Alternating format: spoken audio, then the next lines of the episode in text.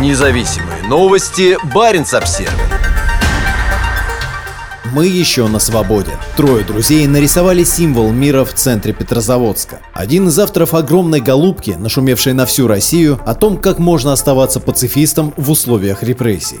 Про 100-метровую головку Пикассо, появившуюся на льду Онежского озера 1 февраля, написали российские и иностранные СМИ. Авторы рисунка – петрозаводский фотограф Игорь Подгорный и его друзья. В соцсетях их многие назвали героями. Нарисовать главный символ мира в центре российского города в 2023 году, да кто бы на такое осмелился. Игорь Подгорный – один из тех россиян, которые остаются в стране, несмотря на репрессивные законы, и при этом не отказывают себе в праве выражать свою позицию доступными легальными и законными способами.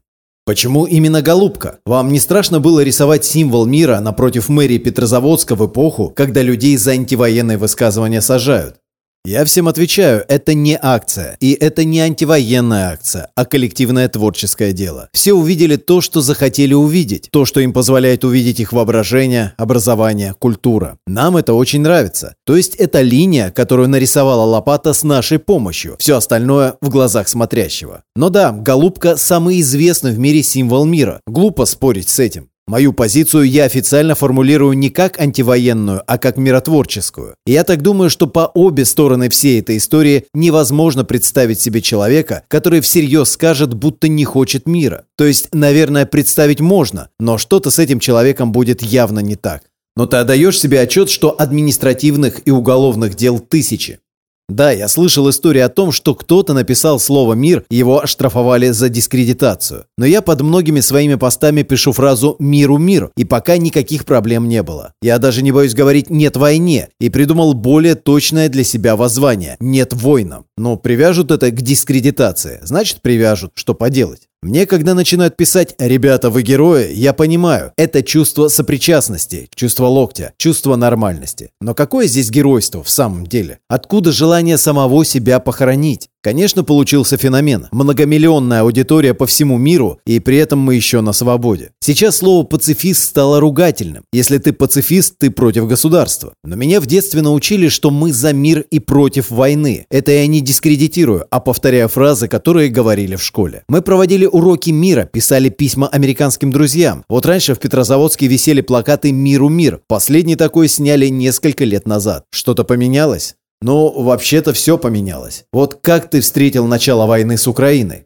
Супруга моя, узнав о произошедшем, плакала, а у меня просто было осознание, что теперь нам с этим жить. Как я к этому отношусь, ты знаешь. А что еще я могу сказать, не нарушая законодательство Российской Федерации? Это реальность, которая с нами надолго. То, что она с завидной регулярностью пробивает очередное дно, это ее элемент. Мы видим то, чего никогда не было. Но вот такая у нас новейшая история. Не исключая того, что человек, осужденный за убийство своей семьи, через некоторое время станет героем России, а доску с его именем прибьют на школу. Это тоже элемент дикой новейшей истории, которую мы наблюдаем каждый день. Чего ты больше всего боишься?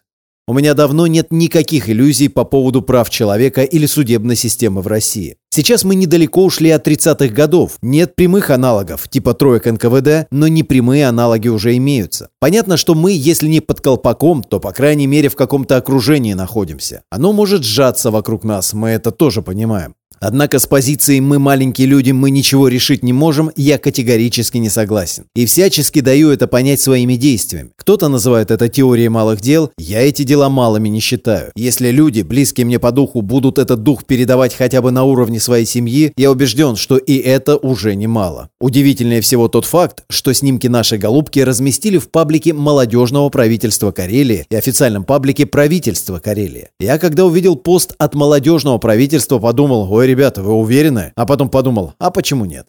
19 января Игорь Подгорный опубликовал пост, где рассказал про финского художника Паси Витгрина, который расписывает заснеженные водоемы. Идею нарисовать что-нибудь на льду Онежского озера высказала подруга фотографа Надежда Каргинова. На обсуждение ушло несколько дней. Голубку Пикассо предложила супруга Подгорного. 1 февраля петрозаводчане Игорь Подгорный, Дмитрий Кузнецов и Алексей Фрилунд нарисовали 100-метровую птицу напротив набережной карельской столицы. На момент написания текста сообщение Игоря Подгорного подробного о голубке набрало 30 тысяч просмотров, 1200 лайков и 300 репостов. Про рисунок написали финское информагентство Уле, крупные русскоязычные медиа «Холод», «Медуза», «Дождь», «Бумага», «Афиша», «Новая газета», «Новая газета Европа» и прочие. О Петрозаводской голубке в своих соцсетях рассказали Михаил Ходорковский, Михаил Козырев, блогер Рустем Адагамов.